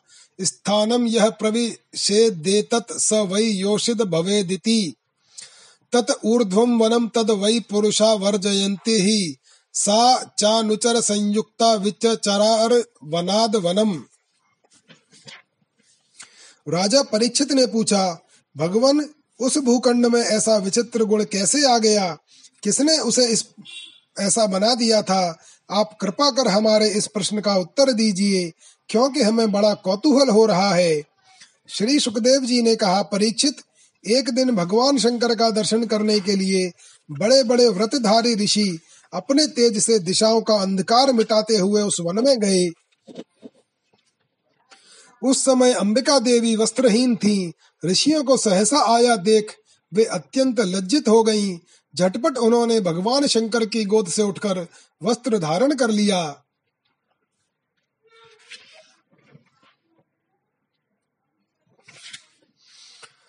ऋषियों ने भी देखा कि भगवान गौरी शंकर इस समय विहार कर रहे हैं, इसलिए वहाँ से लौटकर वे भगवान नर नारायण के आश्रम पर चले गए। उसी समय भगवान शंकर ने अपनी प्रिया भगवती अंबिका को प्रसन्न करने के लिए कहा कि मेरे सिवा जो भी पुरुष इस स्थान में प्रवेश करेगा, वही स्त्री हो जाएगा। परीक्षित, तभी से पुरुष इस स्थान में प्रवेश नहीं करते। अब सुद्युम्न स्त्री हो गए थे, इसलिए वे अपने स्त्री बने हुए अनुचरों के साथ एक वन से दूसरे वन में विचरने लगे। अथ तामाश्रमाभ्यासे चरन्तीं प्रमदोत्तमां स्त्रीभिः परिवृत्तां वीक्ष्य चकमे भगवान् बुधः। सापितं चकमे सुभ्रूः सोमराजसुतं पतिं स तस्यां जनयामास पुरूरवसमात्मजम्। एवं स्त्रीत्वमनुप्राप्तः सुद्युम्नो मानवो नृपः सस्मार स्वकुलाचार्यं वसिष्ठमिति शुश्रूषम्। शुश्रुम्। स तस्य ताम दशाम दृष्ट्वा कृपया भ्रशपीडितः। सुद्युम्नस्याशयन पुंसत्वमुपाधावत् शङ्करम्। तुष्टस्तस्मै स भगवान् ऋषये प्रियमावहन् स्वां च वाचमृतां कुर्वन्निदमाह विशाम्पते मासं पुमान् स भविता मासं स्त्री तव गोत्रजः। इत्थं व्यवस्थया कामं सुद्युम्नो अवतु मेदिनीम्। उसी समय शक्तिशाली बुद्ध ने देखा कि मेरे आश्रम के पास ही बहुत सी स्त्रियों से घिरी हुई एक सुंदर स्त्री विचर रही है। उन्होंने इच्छा की कि यह मुझे प्राप्त हो जाए। उस सुंदर स्त्री ने भी चंद्र कुमार बुद्ध को पति बनाना चाहा। इस पर बुद्ध ने उसके गर्भ से पुरुर्वा नाम का पुत्र उत्पन्न किया। इस प्रकार मनुपुत्र राजा सुद्युम्न स्त्री हो गए। ऐसा सुनते हैं कि उन्होंने उस अवस्था में अपने कुल पुरोहित वशिष्ठ जी का स्मरण किया। सुद्युम्न की यह दशा देखकर वशिष्ठ जी के हृदय में कृपावश अत्यंत पीड़ा हुई। उन्होंने सुद्युम्न को पुनः पुरुष बना देने के लिए भगवान शंकर की आराधना की। भगवान शंकर वशिष्ठ जी पर प्रसन्न हुए। परीक्षित उन्होंने उनकी अभिलाषा पूर्ण करने के लिए अपनी वाणी को सत्य रखते हुए ही यह बात कही, वशिष्ठ, तुम्हारा यह यजमान एक महीने तक पुरुष रहेगा और एक महीने तक स्त्री इस व्यवस्था से सुद्युम्न इच्छानुसार पृथ्वी का पालन करे।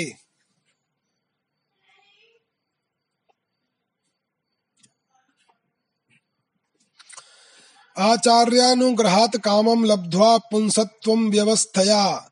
पालयामास जगतिं नाभ्यनन्दन स्म तं प्रजाः। तस्योत्कलो गयो राजन् विमलश्च सुतास्त्रयः दक्षिणापथराजानो बभूवुर्धर्वत्सलाः ततः परिणते काले प्रतिष्ठानपतिः प्रभुः। पुरूरवस उत्सृज्य गां पुत्राय गतो वनम् इस प्रकार वशिष्ठ जी के अनुग्रह से व्यवस्था पूर्वक अभीष्ट पुरुषत्व का लाभ करके सुद्युम्न पृथ्वी का पालन करने लगे, किंतु प्रजा उनका अभिनंदन नहीं करती थी। उनके तीन पुत्र हुए उत्कल, गय और विमल। परीक्षित, वे सब दक्षिणा पथ के राजा हुए। बहुत दिनों के बाद वृद्धावस्था आने पर प्रतिष्ठान नगरी के अधिपति सुद्युम्न ने अपने पुरुत पुरुरवा को राज्य दे दिया और स्वयं तपस्या करने के लिए वन को चले गए।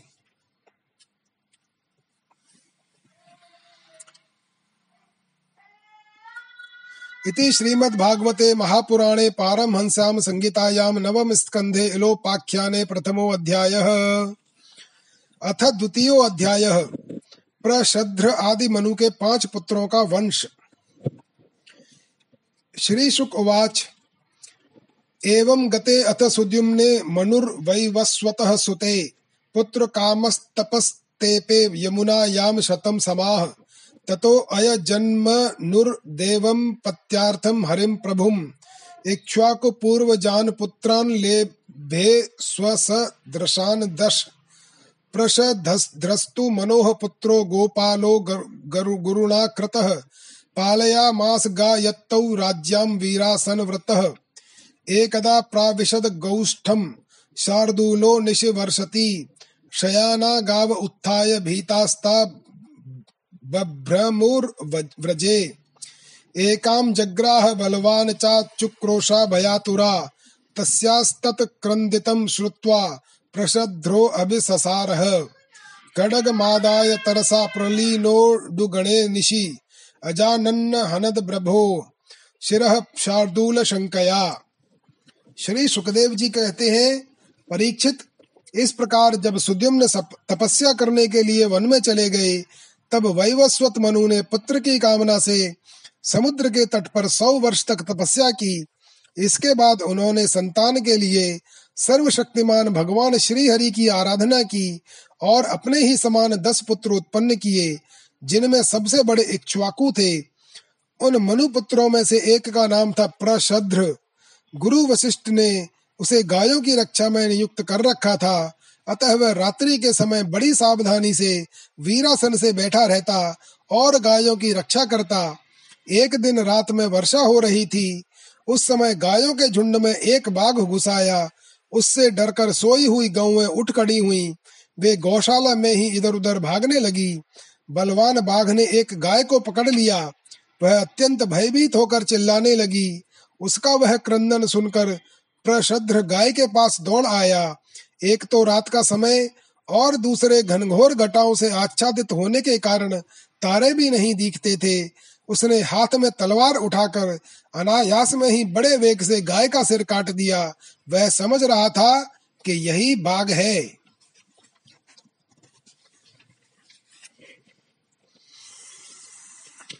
व्याघ्रोऽपि वृक्णश्रवणो निस्त्रीशाग्राहतस्ततः निश्चक्राम भ्रशं भीतो रक्तं पथे समुत्सृजन्। मन्यमानो हतं व्याघ्रं प्रशद्रः परवीरः।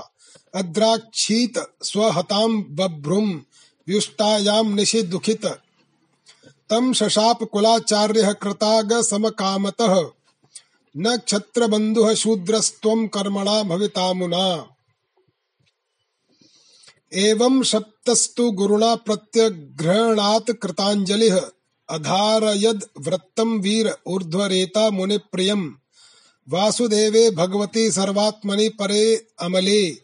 एकांतित तत्व गतो भक्त्या सर्वभूत सुहृत समः विमुक्त संग शांतात्मा संया संयताक्षो अपरिग्रह, यद्रच्चयोपपन्नेन कल्पयन वृत्तिमात्मनः। आत्मन्यात्मानमाधाय ज्ञानतृप्तः समाहितः विचचार महिमेतां जडा जडान्ध बधिराकृतिः एवं वृत्तो वनं गत्वा दृष्ट्वा दावाग्निमुत्थितम्, तेनोपयुक्तकारणो ब्रह्म प्राप परं मुनिः। कविः कनीयान् विषयेषु निःस्पृहे विसृज्य राज्यं सह बन्धुभिर्वनम् निवेश्य चित्ते पुरुषं स्वरोचिषं। विवेश कैशोरवयाः परम गतः। तलवार की नोक से बाघ का भी कान कट गया। वह अत्यंत भयभीत होकर रास्ते में खून गिराता हुआ वहाँ से निकल भागा। शत्रु दमन प्रशद्र ने यह समझा कि बाघ मर गया। परंतु रात बीतने पर उसने देखा कि मैंने तो गाय को ही मार डाला है, इससे उसे बड़ा दुख हुआ। यद्यपि पशद्र ने जानबूझकर अपराध नहीं किया था, फिर भी कुल पुरोहित वशिष्ठ जी ने उसे श्राप दिया कि तुम इस कर्म से क्षत्रिय नहीं रहोगे, जाओ शूद्र हो जाओ। प्रशद्र ने अपने गुरुदेव का यह श्राप अंजलि बांधकर स्वीकार किया और इसके बाद सदा के लिए मुनियों को प्रिय लगने वाले नैष्ठिक ब्रह्मचर्य व्रत को धारण किया।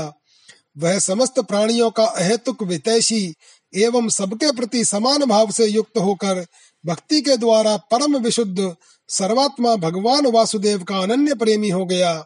उसकी सारी आसक्तियाँ मिट गई वृत्तियाँ शांत हो गईं, इंद्रियाँ वश में हो गईं, वह कभी किसी प्रकार का संग्रह परिग्रह नहीं रखता था। जो कुछ दैववश प्राप्त हो जाता उसी से अपना जीवन निर्वाह कर लेता।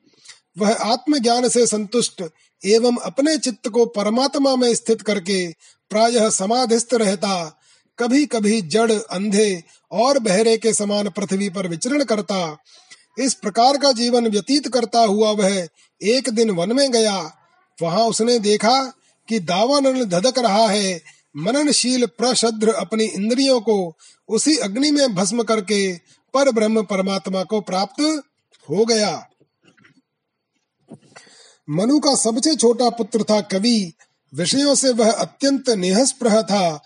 वह राज्य छोड़कर अपने बंधुओं के साथ वन में चला गया और अपने हृदय में स्वयं प्रकाश, परमात्मा को विराजमान कर किशोर अवस्था में ही परम पद को प्राप्त हो गया।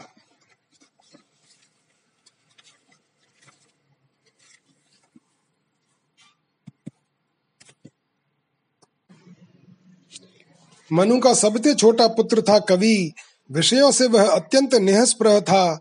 वह राज्य छोड़कर अपने बंधुओं के साथ वन में चला गया और अपने हृदय में स्वयं प्रकाश परमात्मा को विराजमान कर किशोर अवस्था में ही परम पद को प्राप्त हो गया। करुषान मान वादासान करुष कारुषाह क्षत जातय। उत्तरा पथ गोप्तारो ब्रह्मण्या धर्म वत्सलाह धृष्टाद धार्ष्टमभूत क्षत्रम ब्रह्म भूयम गतम क्षितौ नृगस्य वंशः सुमतिर्भूत ज्योतिस्ततो वसुः। वसोः प्रतीकस्तत्पुत्र औघवानो घव पिता कन्या चौगवती नाम सुदर्शन उवाहताम। चित्रसेनो नरिष्यन्ताद्रक्षस्तस्य सुतो अभवत्। तस्य मीनवांस्ततः कूर् च इन्द्रसेनस्तु तत्सुतः। वीतहोत्रस्त्वेन्द्रसेनात् तस्य सत्यश्रवा अभूत्, उरुश्रवाः सुतस्तस्य देवदत्तस्ततो अभवत्। ततो अग्नि वैश्यो भगवान् अग्निः स्वयं भूतसुतः। कानीन इति विख्यातो जातु कर्ण्यो महान् ऋषिः ततो ब्रह्मकुलं जातमाग्निवेश्यायनं नृप। दृश्यन्तान्वयः प्रोक्तो दिष्टवंशमतः शृणु। नाभागो दिष्टपुत्रो अन्यः कर्मणा वैश्यतां गतः। भलन्दनः सुतस्तस्य वत्सप्रीतिर्भलनन्दनात्। वत्सप्रीतेः सुतः प्रांशुस्तत्सुतं प्रमितं विदुः। कनित्रः प्रमतेस्तस्माच्चाक्षुषो अथ विंशतिः। विविंशतिः सुतो रम्भः खनिनेत्रो अस्य धार्मिकः। करन्धमो महाराज तस्यादिसादात्मजो नृप। तस्या वीक्षित सुतो यस्य मरुतश्चक्रवर्त्यभूत संवर्तो अयाजयद यम वै महायोग्यं गिरः सुतः। मरुत्तस्य यथा यज्ञो न तथान्यस्य कश्चन। सर्वं हिरण्यमयं त्वासीद यत् किंचिच्चायस्य शोभनम्। मनुपुत्र करुष से कारुष नामक क्षत्रिय उत्पन्न हुए, वे बड़े ही ब्राह्मण भक्त धर्म प्रेमी एवं उत्तरापथ के रक्षक थे। दृष्ट के धार्ष्ट नामक क्षत्रिय हुए, अंत में वे इस शरीर से ही ब्राह्मण बन गए। नृग का पुत्र हुआ सुमति, उसका पुत्र भूत ज्योति और भूत ज्योति का पुत्र वसु था। वसु का पुत्र प्रतीक और प्रतीक का पुर ओघवान ओघवान के पुत्र का नाम भी ओगवान ही था। उनके एक ओघवती नाम की कन्या भी थी, जिसका विवाह सुदर्शन से हुआ। मनुपुत्र नरिष्यंत से चित्रसेन, उससे रक्ष रक्ष से मीडवान मीडवान से कूर्च, और उससे इंद्रसेन की उत्पत्ति हुई। इंद्रसेन से वीतिहोत्र, उससे सत्यश्रवा सत्यश्रवा से उरुश्रवा और उससे देवदत्त की उत्पत्ति हुई। देवदत्त के अग्निवेश्य नामक पुत्र हुए, जो स्वयं अग्निदेव ही थे। आगे चलकर वे ही कालीन, कानीन एवं महर्षि जातुकर्ण के नाम से विख्यात हुए। परीक्षित, ब्राह्मणों का आग्निवैश्यायन गोत्र उन्हीं से चला है। इस प्रकार नरिष्यंत के वंश का मैंने वर्णन किया। अब दिष्ट का वंश सुनो। दिष्ट के पुत्र का नाम था नाभाग। यह उस नाभाग से अलग है, जिसका मैं आगे वर्णन करूँगा। वह अपने कर्म के कारण वैश्य हो गया। उसका पुत्र हुआ भलनंदन और उसका वत्स प्रीति वत्स प्रीति का प्रांशु और प्रांशु का पुत्र हुआ प्रमति। प्रमति के खनित्र खनित्र के चाक्षुष और उनके विविंशति हुए। विवंशति के पुत्र रंभ और रंभ के पुत्र खनि नेत्र दोनों ही परम धार्मिक हुए। उनके पुत्र करंधम और करंधम के अवीक्षित। महाराज परीक्षित अवीक्षित के पुत्र मरुत चक्रवर्ती राजा हुए। उनसे अंगिरा के पुत्र महायोगी, संवर्त ऋषि ने यज्ञ कराया था। मरुत का यज्ञ जैसा हुआ, वैसा और किसी का नहीं हुआ। उस यज्ञ के समस्त छोटे बड़े पात्र अत्यंत सुंदर एवं सोने के बने हुए थे। अमाद्य दिंद्र सोमेन दक्षिणाभिर्द्विजातय मरुतः परिवेष्टारो विश्वे देवाः सभासदः। मरुत्तस्य दमः पुत्रस्तस्यासीद राज्यवर्धनः सुधृतिस्तत्सुतो जज्ञे सौधृतेयो नरः सुतः। तत्सुतः केवलस्, केवलस्तस्माद् बन्धुमान् वेगवांस्ततः बन्धुस्तस्याभवद् यस्य तृणबिन्दुर्महीपतिः। तं भेजे अलम्बुषा देवी भजनीय गुणालयम्। वराप्सरा यतः पुत्राः कन्या चेड चेडविडाभवत् तस्यामुत्पादयामास विश्रवा धनदं सुतम्। प्रादाय विद्यां परमामृषियोर्गेश्वरात् पितुः। विशालः शून्यबन्धुश्च धूम्रकेतुश्च तत्सुताः। विशालो वंशकृद राजा वैशालीं निर्ममे पुरीम्। हेमचन्द्रः सुतस्तस्य धूम्राक्षस्तस्य चात्मजः। तत्पुत्रात् संयमादासीत् कृशाश्वः सह देवजः। कृशाश्वता सोमदत्तो अभूद यो अश्वमेधैरिडस्पतिम् इष्ट्वा पुरुषमापाग्र्यां गतिं योगेश्वराश्रितः। सोमदत्तिस्तु सुमतिस्तत्सुतो जनमेजयः। एते वैशालभूपालास्तृणबिन्दोर्यशोधराः उस यज्ञ में इंद्र सोमपान करके मतवाले हो गए थे और दक्षिणाओं से ब्राह्मण तृप्त हो गए थे। उसमें परसने वाले थे मरुदगण और विश्व देव सभासद थे। मरुत के पुत्र का नाम था दम। दम से राज्यवर्धन, उससे सुध्रति और सुध्रति से नर नामक पुत्र की उत्पत्ति हुई। नर से केवल केवल से बंधुमान।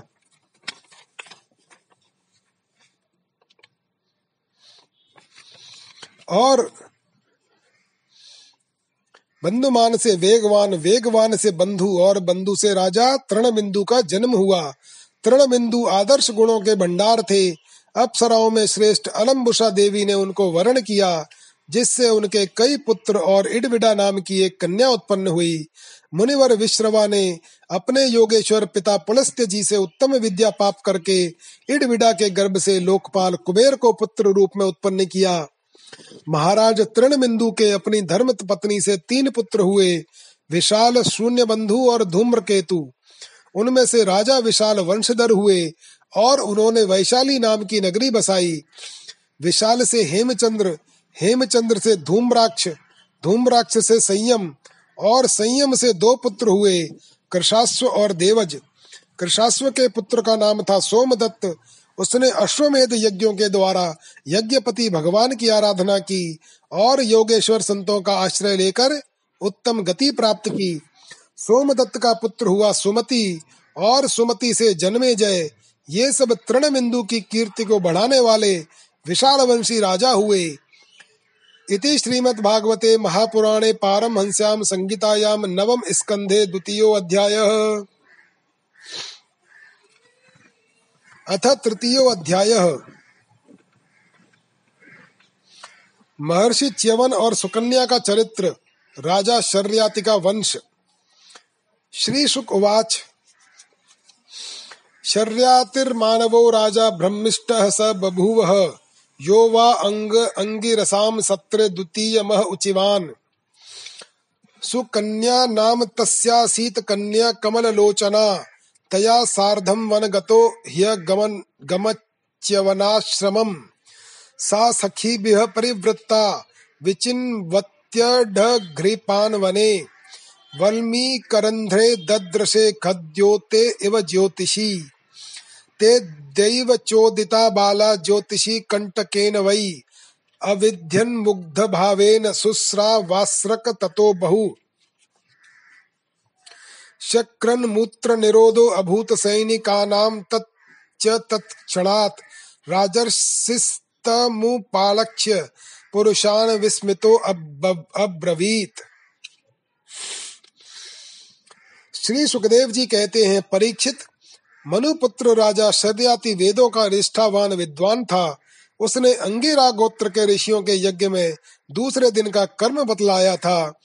ए, उसकी एक कमल लोचना कन्या थी। उसका नाम था सुकन्या। एक दिन राजा शर्याती अपनी कन्या के साथ वन में घूमते घूमते च्यवन ऋषि के आश्रम पर जा पहुँचे। सुकन्या अपनी सखियों के साथ वन में घूम घूम कर वृक्षों का सौंदर्य देख रही थी। उसने एक स्थान पर देखा कि बाम्बी के छेद में से जुगनू की तरह दो ज्योतियाँ दिख रही हैं। देव की कुछ ऐसी ही प्रेरणा थी। सुकन्या ने बाल सुलभ चपलता से एक कांटे के द्वारा उन ज्योतियों को वेद दिया। इससे उनमें बहुत सा खून बह चला। उसी समय राजा शर्याति के सैनिकों का मलमूत्र रुक गया। राजर्षि शर्याति को यह देखकर बड़ा आश्चर्य हुआ। उन्होंने अपने सैनिकों से कहा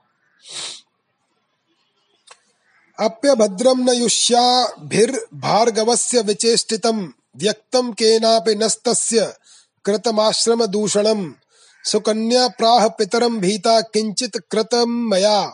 द्वे ज्योतिषी अजानन्त्या निर्भिन्ने कंटकेन वै। दुहितुस्तद वचः श्रुत्वा शर्यातिर्जात साध्वसः मुनिं प्रसादयामास वल्मीकान्तर्हितं शनैः। तदभिर्प्रायमाज्ञाय प्रादाद दुहितरं मुनेः। कृच्छ्रान्मुक्तमामन्त्र्य पुरं प्रायात समाहितः।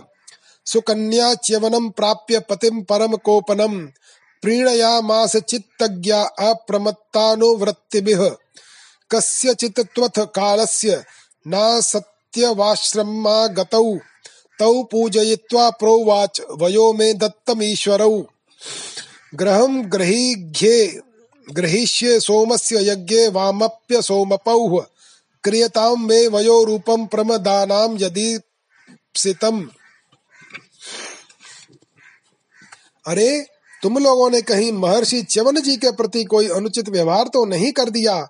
मुझे तो यह स्पष्ट जान पड़ता है कि हम लोगों में से किसी न किसी ने उनके आश्रम में कोई अनर्थ किया है। तब सुकन्या ने अपने पिता से डरते डरते कहा पिताजी, मैंने कुछ अपराध अवश्य किया है। मैंने अनजान में दो ज्योतियों को कांटे से छेद दिया है। अपनी कन्या की यह बात सुनकर शर्याती घबरा गए उन्होंने धीरे धीरे स्तुति करते करके बामी में छिपे हुए च्यवन मुनि को प्रसन्न किया। तदनंतर च्यवन मुनि का अभिप्राय जानकर उन्होंने अपनी कन्या उन्हें समर्पित कर दी। और इस संकट से छूटकर बड़ी सावधानी से उनकी अनुमति लेकर वे अपनी राजधानी में चले आए। इधर सुकन्या परम क्रोधी च्यवन मुनि को अपने पति के रूप में प्राप्त करके बड़ी सावधानी से उनकी सेवा करती हुई उन्हें प्रसन्न करने लगी। वह उनकी मनोवृत्ति को जानकर उसके अनुसार ही बर्ताव करती थी। कुछ समय बीत जाने पर उनके आश्रम पर दोनों अश्विनी कुमार आए। च्यवन मुनि ने उनका यथोचित सत्कार किया और कहा, आप दोनों समर्थ हैं, इसलिए मुझे युवा अवस्था प्रदान कीजिए। मेरा रूप एवं अवस्था ऐसी कर दीजिए, जैसी युवती स्त्रियाँ चाहती हैं। मैं जानता हूँ कि आप लोग सोमपान के अधिकारी नहीं हैं, फिर भी मैं आपको यज्ञ में सोमरस का भाग दूँगा।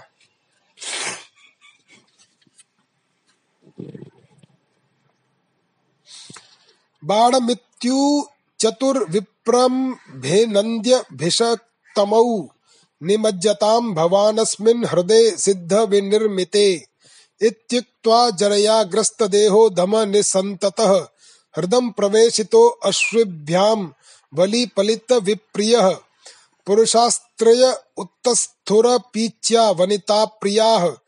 पद्मस्रजः कुण्डल कुण्डलिनस्तुल्य रूपाः सुवाससः।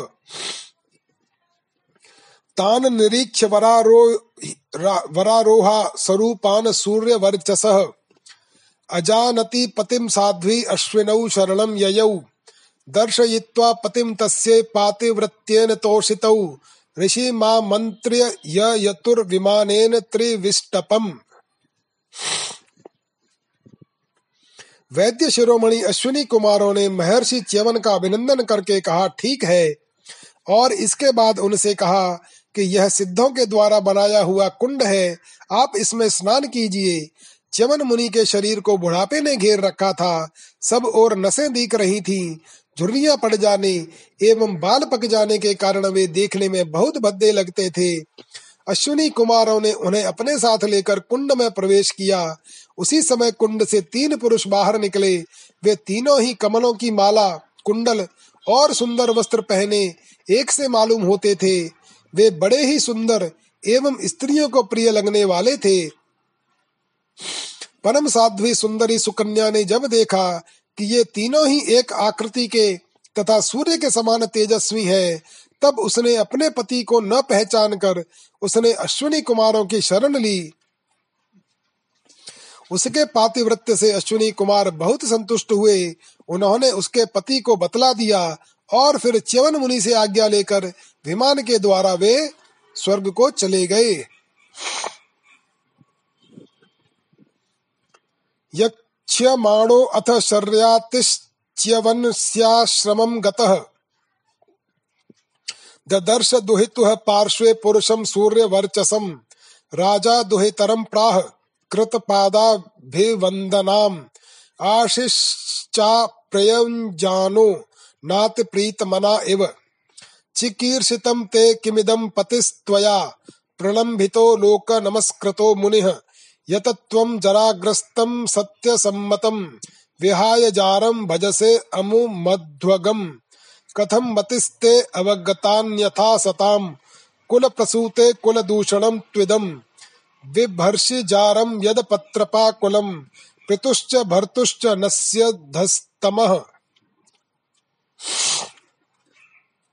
कुछ समय के बाद यज्ञ करने की इच्छा से शर, राजा शर्याती च्यवन मुनि के आश्रम पर आए। वहाँ उन्होंने देखा कि उनकी कन्या सुकन्या के पास एक सूर्य के समान तेजस्वी पुरुष बैठा हुआ है। सुकन्या ने उनके चरणों की वंदना की। शर्याती ने उसे आशीर्वाद नहीं दिया और कुछ अप्रसन्न से होकर बोले दुस्ते तूने यह क्या किया? क्या तूने सबके वंदनीय च्यवन मुनि को धोखा दे दिया? अवश्य ही तूने उनको बूढ़ा और अपने काम का न समझकर छोड़ दिया, और अब तू इस राह चलते जार पुरुष की सेवा कर रही है। तेरा जन्म तो बड़े ऊँचे कुल में हुआ था, यह उल्टी बुद्धि तुझे कैसे प्राप्त हुई? तेरा यह व्यवहार तो कुल में कलंक लगाने वाला है। अरे राम राम, तू निर्लज होकर जार पुरुष की सेवा कर रही है, और इस प्रकार अपने पिता और पति दोनों के वंश को घोर नरक में ले जा रही है।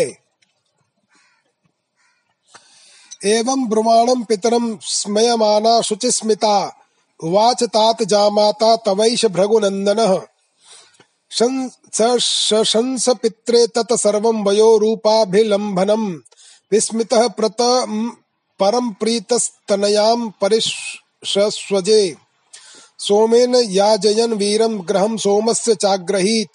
असोम पोरप्यश्विनोश्च्यवन स्वेन तेजसा।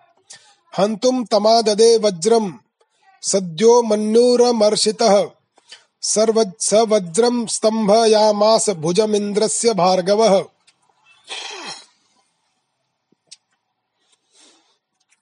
अन्वजान जानंस्ततः सर्वे ग्रहम सोमस्य चाश्विनो विषजाविति यत पूर्वम सोमाहुत्या बहिष्कृतौ। राजा शर्याती के इस प्रकार कहने पर पवित्र मुस्कान वाली सुकन्या ने मुस्कुराकर कहा, पिताजी, ये आपके जामाता स्वयं भृगुनंदन महर्षि च्यवन ही है। इसके बाद उसने अपने पिता से महर्षि च्यवन के यौवन और सौंदर्य की प्राप्ति का सारा वृत्तांत कह सुनाया। वह सब सुनकर राजा शर्याती अत्यंत विस्मित हुए। उन्होंने बड़े प्रेम से अपनी पुत्री को गले लगा लिया। महर्षि च्यवन ने वीर शर्याती से सोम यज्ञ का अनुष्ठान करवाया और सोमपान के अधिकारी न होने पर भी अपने प्रभाव से अश्विनी कुमारों को सोमपान कराया। इंद्र बहुत जल्दी क्रोध कर बैठते हैं, इसलिए उनसे यह सहान गया। उन्होंने चिढ़कर शर्याती को मारने के लिए वज्र उठाया। महर्षि च्यवन ने वज्र के साथ उनके हाथ को वहीं स्तंभित कर दिया। तब सब देवताओं ने अश्विनी कुमारों को सोम का भाग देना स्वीकार कर लिया। उन लोगों ने वैद्य होने के कारण पहले अश्विनी कुमारों का सोमपान से बहिष्कार कर रखा था। उत्तान बर्हिरा नर्तो भूर शेण इति त्रयः। शर्यातेर्भवन पुत्रा आनर्तादरेवतो अभवत्। सो अन, अनन्तः समुद्रे नगरीं विनिर्माय कुशस्थलीम् आस्थितो अभुङ्क्त विषयानानर्तादीनरिन्दम् तस्य पुत्र शतम जज्ञे ककुद्मी ज्येष्ठमुत्तमम्। ककुद्मी रेवतीं कन्यां स्वामादाय विभुं गतः। कन्यावरं परि प्रष्टुम ब्रह्मलोकम पाव्रतम। आवर्तमाने गांधर्वे स्थितो अलब्ध क्षण क्षणम। तदनंत आद्यमानम्य स्वाभिप्रायम न्यवेदयत। तच्छ्रुत्वा भगवान ब्रह्मा प्रहस्य तमुवाच। परीक्षित शर्याति के तीन पुत्र थे, उत्तान बरही आनर्त और भूरिशेण। आनर्त से रेवत हुए महाराज, रेवत ने समुद्र के भीतर कुश स्थली नाम की एक नगरी बसाई थी। उसी में रहकर वे अनर्थ आदि राज्यों का, देशों का राज्य करते थे। उनके सौ श्रेष्ठ पुत्र थे, जिनमें सबसे बड़े थे कुकुदमी। कुकुदमी अपनी कन्या रेवती को लेकर उसके लिए वर पूछने के उद्देश्य से ब्रह्मा जी के पास गए। उस समय ब्रह्मलोक का रास्ता ऐसे लोगों के लिए बेरोक टोक था ब्रह्मलोक में गाने बजाने की धूम मची हुई थी। बातचीत के लिए अवसर न मिलने के कारण वे कुछ क्षण वहीं ठहर गए। उत्सव के अंत में ब्रह्मा जी को नमस्कार करके उन्होंने अपना अभिप्राय निवेदन किया। उनकी बात सुनकर ब्रह्मा जी ने हंसकर उनसे ये कहा, अहो राजन निरुद्धास्ते कालेन हृदय ये कृता तत्पुत्र पौत्र नृणाम गोत्राणी च न शृणमहे। कालो अभियात स्त्रीणवचर चतुर्युग विकल्पितः तद गच्छ देव देवांशो बल देवो महाबलः। कन्या रत्नमिदं राजन नर रत्नाय देहि भोः भुवो भारावताराय भगवान भूत भावनः अवतीर्णो निजांशेन। पुण्य श्रवण कीर्तनः इत्यादिष्टो अभिवन्द्याञ्जन नृप स्वपुरमागतः त्यक्तम पुण्य जनत्रासाद भ्रातभिर्दिक्ष्वस्थितैः सुतां दत्त्वा नवद्याङ्गीं बलाय बलशालिने बदर्याख्यम गतो राजा तप्तुम नारायणाश्रमम। महाराज तुमने अपने मन में जिन लोगों के विषय में सोच रखा था, वे सब तो काल के गाल में चले गए। अब उनके पुत्र, पौत्र अथवा नातियों की तो बात ही क्या है? गोत्रों के नाम भी सुनाई नहीं पड़ते। इस बीच में सत्ताईस चतुर्युगी का समय बीत चुका है, इसलिए तुम जाओ। इस समय भगवान नारायण के अंशावतार महाबली बलदेव जी पृथ्वी पर विद्यमान हैं। राजन उन्हीं नर रत्न को यह कन्या रत्न तुम समर्पित कर दो, जिनके नाम लीला आदि का श्रवण कीर्तन बड़ा ही पवित्र है। वे ही प्राणियों के जीवन सर्वस्व, भगवान पृथ्वी का भार उतारने के लिए अपने अंश से अवतीर्ण हुए हैं। राजा कुकुदमी ने ब्रह्मा जी का यह आदेश प्राप्त करके उनके चरणों की वंदना की और अपने नगर में चले आए। उनके वंशजों ने यक्षों के भय से वह नगरी छोड़ दी थी और जहाँ तहां यो ही निवास कर रहे थे राजा कुकुदमी ने अपनी सर्वांग पुत, सुंदरी पुत्री परम बलशाली बलराम जी को सौंप दी।